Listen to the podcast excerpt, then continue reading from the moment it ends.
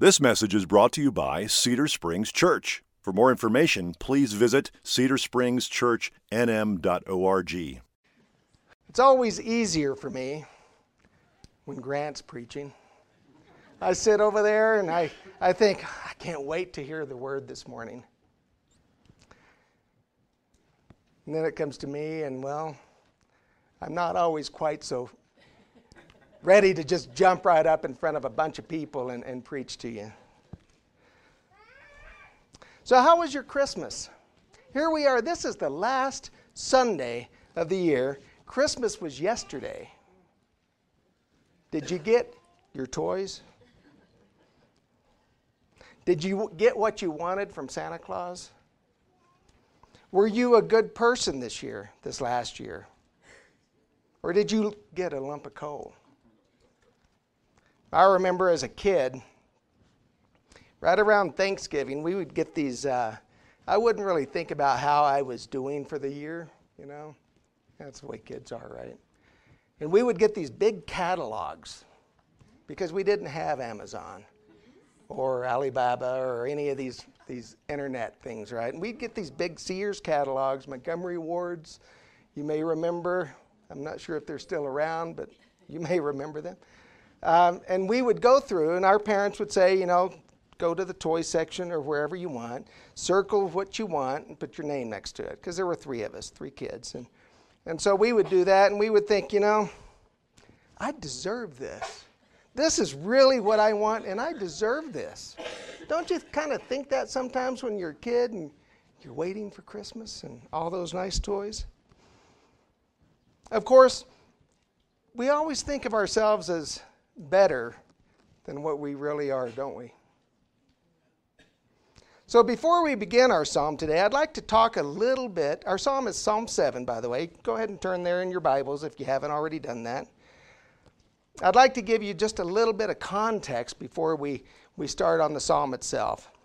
So uh, let's go back to the first four psalms, and, and I just want to give you a little bit of review.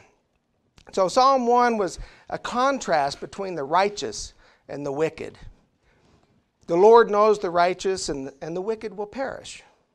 Psalm 2, we see another contrast. We see the kings and rulers of the earth take counsel together against the Lord's anointed. But the Lord's anointed can't be conquered, can he? And the blessed take refuge in the Lord, and wicked are dashed into pieces like a potter's vessel. And then in Psalm 3, we, we saw the way to salvation, and, and it's considered a morning psalm, which would be, have been sung at the worship in the morning. And the enemies are rising against David as he and he calls for the Lord to save him, to put a shield around him. He calls for the Lord to break the teeth of the wicked. And ultimately, salvation belongs to the Lord. And then in Psalm 4 was a pathway to peace. And it was an evening psalm. It was sung in the evening worship at the temple. David calls on God in that psalm to answer and hear his prayer. He complains about men loving vain words and, and seeking out lies. But he knows how the Lord has set apart the godly for himself. And the Lord hears when I call, is what he says.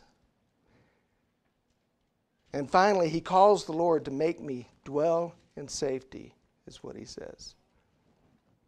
So, what I want you to see here is the repetition in these first four Psalms, and we'll see how they relate to where we are today. A continued contrast between the righteous and the wicked, leading in punishment for the wicked enemies of the Lord, and blessing of salvation, refuge, and safety for the righteous. So let's read our psalm for today. It's titled, in you do I take refuge. That's the title that you'll see in most of your Bibles. A Shiggaion of David, which he sang to the Lord concerning the words of Cush, a Benjaminite. O Lord my God, in you do I take refuge. Save me from all my pursuers and deliver me. Lest like a lion they tear my soul apart, rending it in pieces with none to deliver. O Lord my God, if I have done this, if there is wrong in my hands, if I have repaid my friend with evil, or plundered my enemy without cause, let the enemy pursue my soul and overtake it. And let him trample my life to the ground and lay my glory in the dust. Selah. Arise, O Lord, in your anger.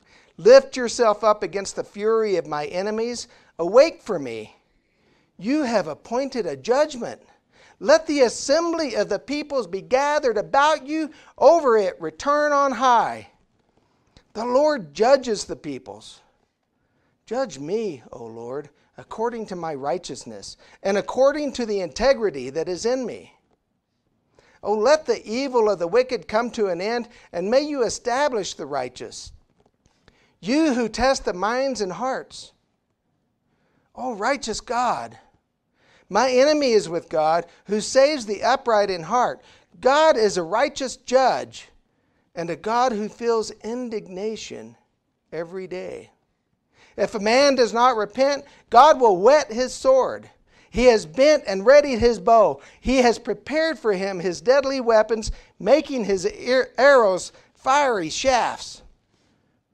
Behold, the wicked man conceives evil and is pregnant with mischief and gives birth to lies.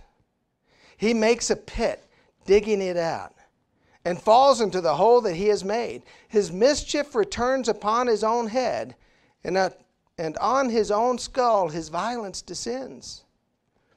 I will give to the Lord the thanks due to his righteousness, and I will sing praises to the name of the Lord the Most High. Mm, thank you, Lord, for your word. Our psalm begins with a superscript. That's the part between the title and the first verse. In our case, it reads a shiggaion of David, which he sang to the Lord concerning the words of Cush, a Benjaminite. If you read it closely, it gives us some information about our, our psalm. It gives us three things about our psalms. First, it tells us about that the psalm is a, a shiggaion of David. Now, that word shiggaion, and it's taken me a while to get that pronunciation down because I didn't grow up saying it that way, but, but that's the pronunciation, a shiggaion of David. So that word is used only here, and it's used as a root word in Habakkuk. So it's really kind of difficult to know exactly what it means. It's, it's in very few places, right? So not all scholars agree, but the general consensus is that it's a musical term that means to wander or to go astray.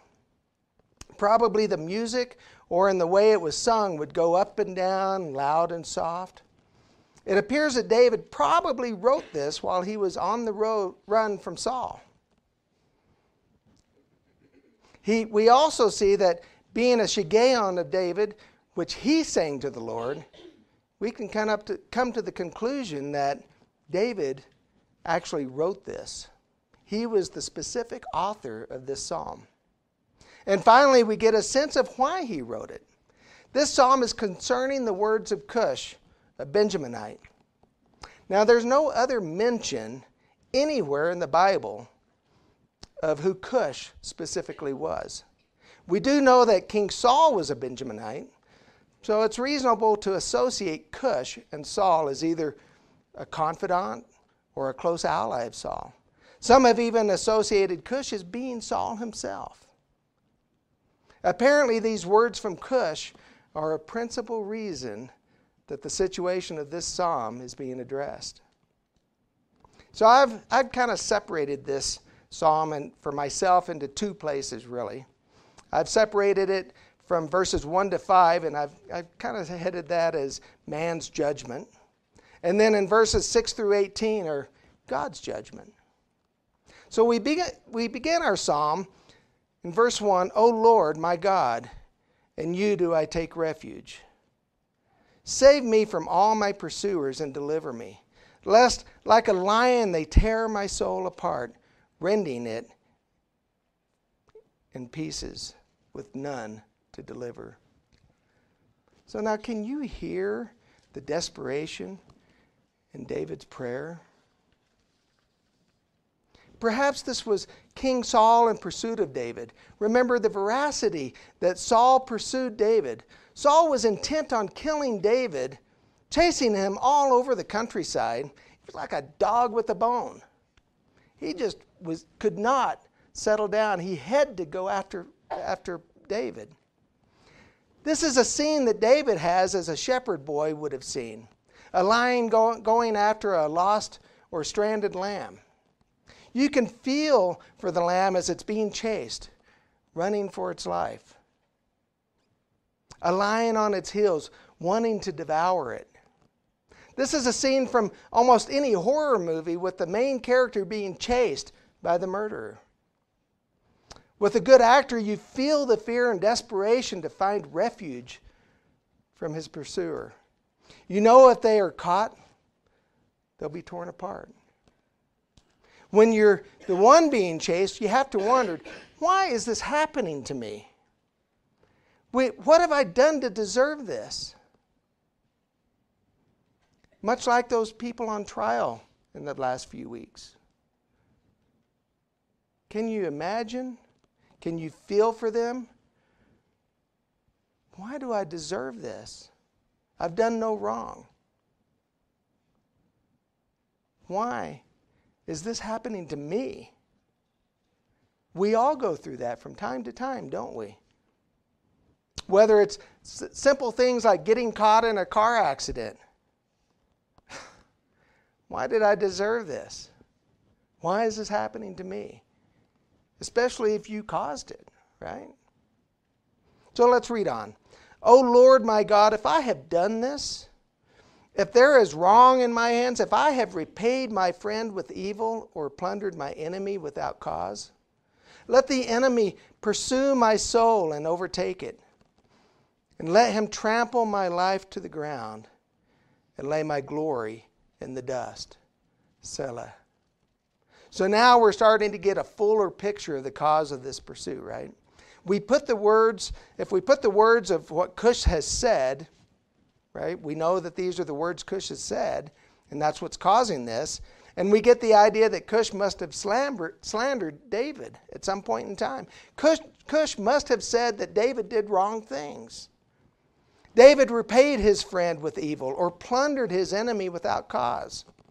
Have you ever noticed people can go through life sinning against God without even a thought about it?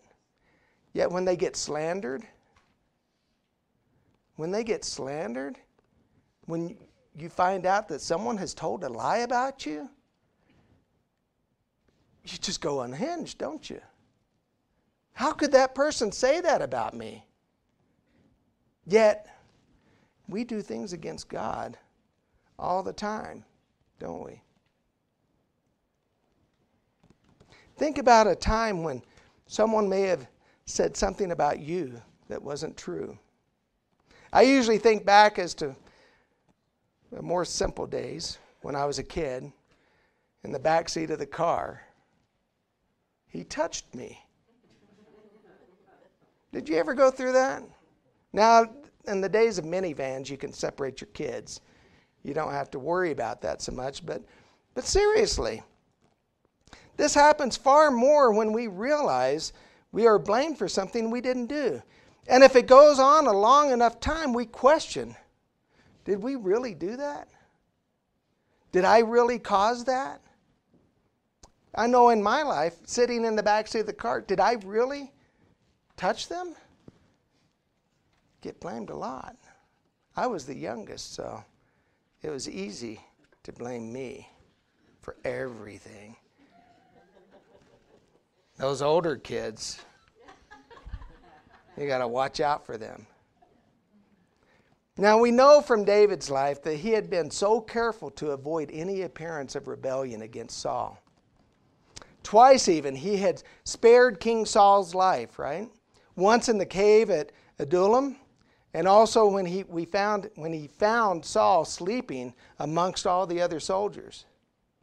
And in both times, if you may recall that, he cut off a piece of uh, the, his clothing to show that he could have done something to him, but he didn't want to.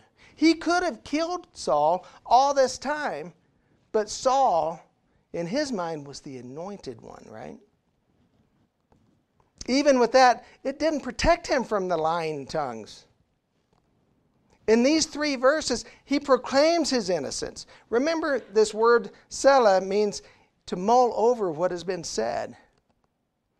So I think David is questioning what has been said about him, just like we may question our own actions when we've been slandered.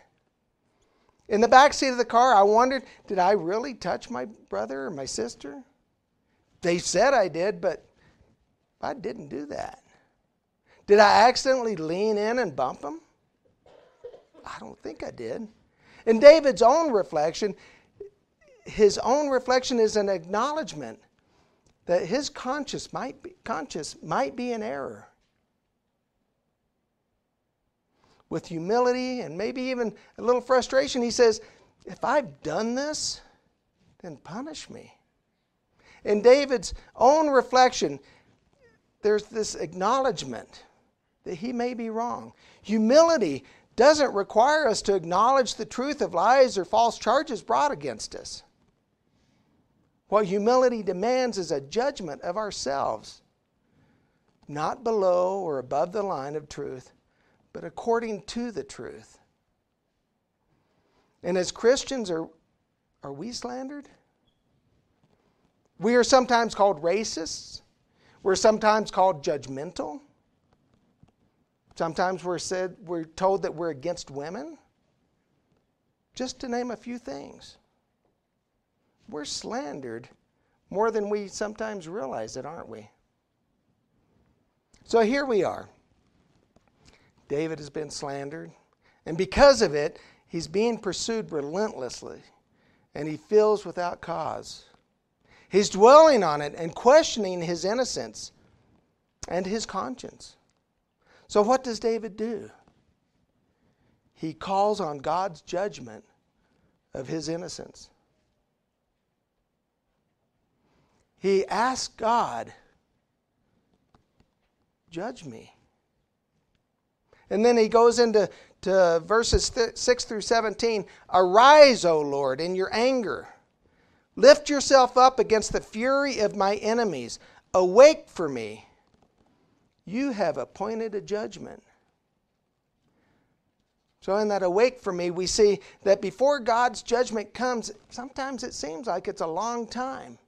And Saul, or David was on the run for a long time, hoping that somebody, that God would come in and save him. So let the assembly of the peoples be gathered about you. Over it, return on high.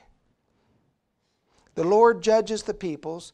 Judge me, O Lord, according to my righteousness and according to the integrity that is in me. So we have an appeal to God for righteous judgment. And not only that, we have a, this appeal to God for righteous judgment in front of the people. Hmm, that sounds like a trial, doesn't it? Kind of sounds like David is wanting to be tried for what he thinks is he's innocent for, right? So he asked for God to try him. And not only that, but he asked God to go against his enemies because he feels he's a righteous man. Now, is David righteous? Well, kind of seems that way, doesn't it? But we know later on that the David murdered Bathsheba's husband, right? Uriah the Hittite. We know that from the from Samuel. And we also know that David was an adulterer. So, was he a righteous man? He thought he was. Just like when I was circling my toys in the catalog, I deserved those things. But did David? So God determines controversies, doesn't he, between the righteous and the wicked? David asks here that his case be taken up and tried to the righteous judge, to God, in front of the peoples. Judge me, O Lord. O let the evil of the wicked come to an end, and may you establish the righteous. You who test the minds and hearts, O righteous God. So we have an assertion here that God is judge of all the earth and shall surely prove this to be. Oh, let the evil of the wicked come to an end. Isn't that what we want? Don't we want the evil of the wicked to come to an end? those who slander us? And don't we want to be established as righteous by the, by the God that tests our minds and our hearts? By our righteous God, our righteous judge? So, moving on, my shield is with God who saves the upright in, he- in heart. God is a righteous judge and a God who feels indignation every day. This tells us even more about God, doesn't it? Indignation is anger caused by something that's unfair or wrong. And God's really angry with the wicked all the time. Now, don't we usually hear, uh, how does that go? God hates the sin and not the sinner? That's not that's clearly not what it says here, is it? God hates the sinner and the sins that the sinner performs, right? And then he goes on to say that if a man does not repent, God will whet his sword. He has bent and readied his bow. He has prepared for him his deadly weapons, making his arrows fiery shafts. So let's look at that a little closer.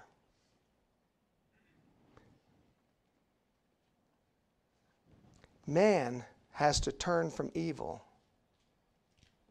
or God will surely end him. And God is always prepared to end him. God is always prepared with his readied bow and his sword sharpened. Hmm. So, how does that make us feel? How does that make us feel? Doesn't it make you just want to repent? And behold, the wicked man conceives evil and is pregnant with mischief and gives birth to lies. Well, we already know that, don't we? Wickedness comes from within. And here we see the conception of evil from desire to conception to birth to sin. James 1 tells us in the New Testament, but each person is tempted when he is lured and enticed by his own desire. Then desire, when it has conceived, gives birth to sin. And sin, when it is fully grown, brings forth death. But it's, of course, how we respond to God that determines whether we experience mercy or wrath, isn't it? Judgment or grace.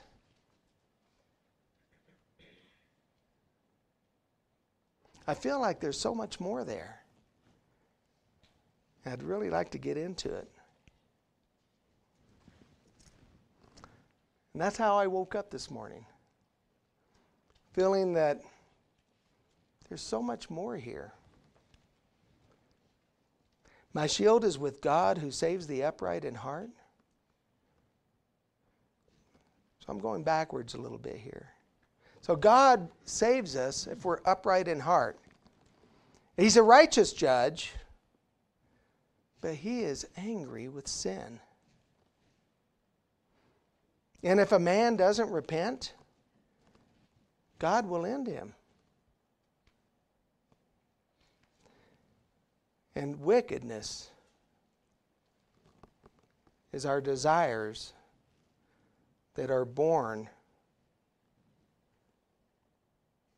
and move into sin. But how we respond to God changes all of that, doesn't it? Because we all have desires, don't we? But do we always let those desires loose? I was having this conversation with somebody at work the other day. And it was like, um, what did I say to him? He was talking about how this uh, person he knew was, was basically slandering him. And I said, you know, we all have desires, but do we always act on those desires?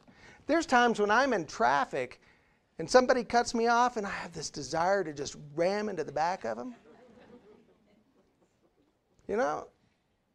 But I don't fall on that. I don't go through those desires. But so many people do. So many wicked people let their desires come forth. And we saw that. We see that in trials all the time. People just, uh, they let go. But as Christians, that's one of the things we try to do. We try to hold on to our desires and not give birth to sin. But we don't always do that, do we? Sometimes, and most often, we have to repent. But what does he do to these wicked people? He makes a pit, digging it out. That's what these wicked people do. They make pits, digging it out, and they fall into the hole that they've made. His mischief returns upon his head, and on his own skull his violence descends. Hmm. So that's kind of like those who live by the sword die by the sword. So, what does David do? He sees all this happening and he knows that he's innocent. And in verse 17, I will give to the Lord the thanks due to his righteousness. And I will sing praise to the name of the Lord, the Most High. Now, this is the first place in the Psalms where we find the Lord called the Most High. So, in our first section, we saw that David is slandered and calls on God for judgment. His conscience leads him to believe that he may or may not be innocent. And then in this section, we see that judgment is by the Most High, righteous God. And there's repentance there. We can repent to be free from our judgment. But the unrepentant, they die by their wickedness, don't they? And then what does David do? He gives thanks. He gives thanks to, to, his, to the Lord, to his righteousness. David calls to be judged by his righteousness. David at that time felt he was righteous. Later on, when he became king, it became blatantly obvious that he wasn't righteous. And as a foreshadow of Christ as our king, we find later on that he's an adulterer and a murderer. David is a flawed king. Do we really want to be judged by our righteousness? No, we don't. We want to be judged by Christ's righteousness that He imparts on us when he, we became believers. So let me ask you again Did you get what you wanted for Christmas? Did you get what you deserved? Paul tells us in Romans chapter 3 as it is written, none is righteous, no, not one. No one understands. No one seeks for God. All have turned aside together. They have become worthless. No one does good, not even one.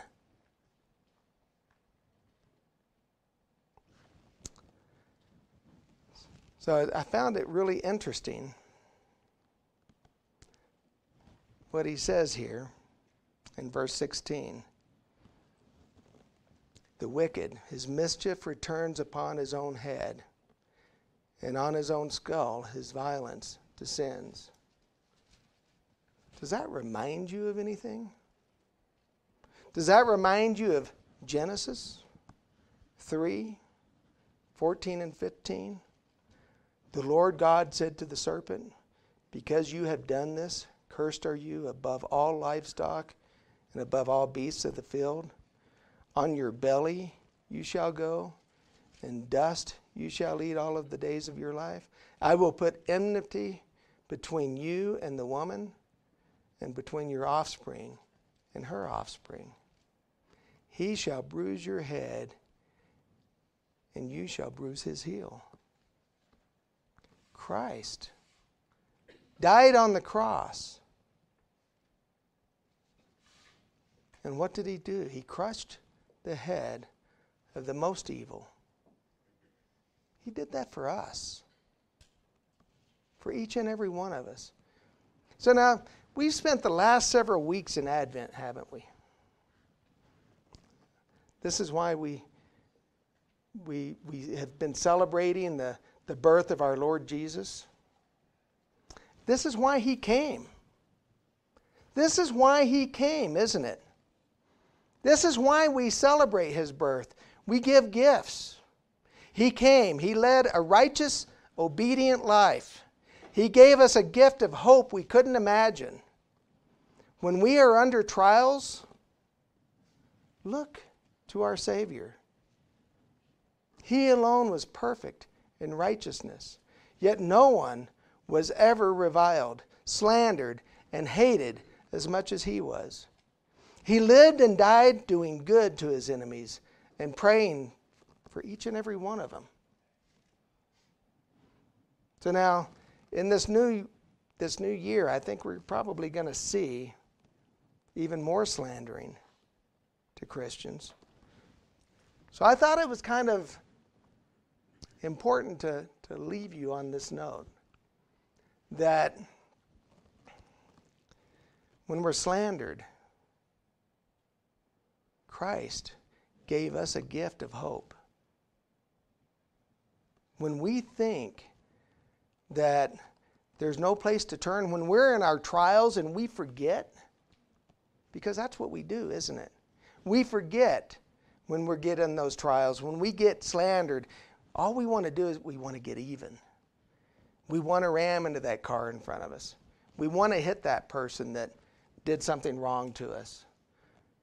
We want to lash out and, and slander them back, maybe. But that's not what we do, right? Christ said, and, and basically, well, Christ prayed for his, the people who sinned against him. Christ prayed for those people who hurt him. And we should too. And I want you all to also think those people who were on trial, they were on trial, but they were being slandered in the media. And can you imagine? You're being on trial, and everybody on television is saying that you did these things against people on purpose, that you were out to hurt people. It makes you wonder sometimes if you really were.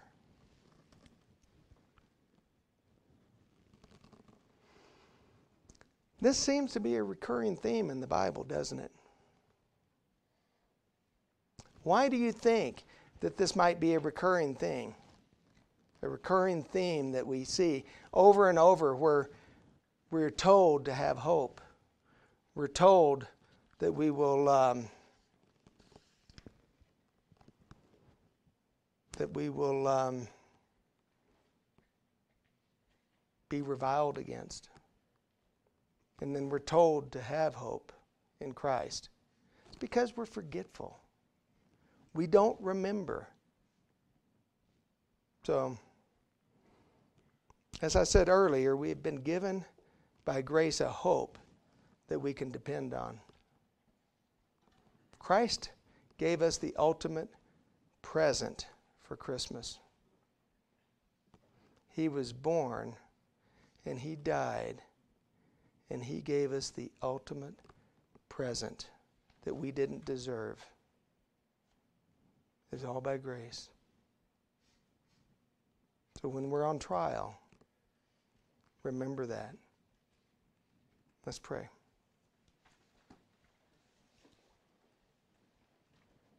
Father in heaven, dear Lord God, thank you for your psalm. Lord, thank you for showing us that even when we're slandered,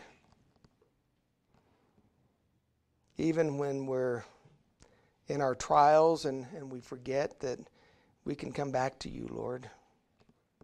We can always depend on you to save us. We can always depend on you for your love and the way, the grace that you pour upon us, Lord. Father, we, we pray, Lord, that you would uh, help us to remember in our times of slander and, and trials that to help us in our times of tribulation, Lord, that, that you are always there. You are sovereign. Help us to remember to look up in the night sky and know that you are there. You are next to us. You carry us through adversity. Father, as we do this, I just pray that we would uh, always raise you up as the righteous one, that we would praise you, not fear you that we would be changed by your, your word, Lord, and grow closer to you.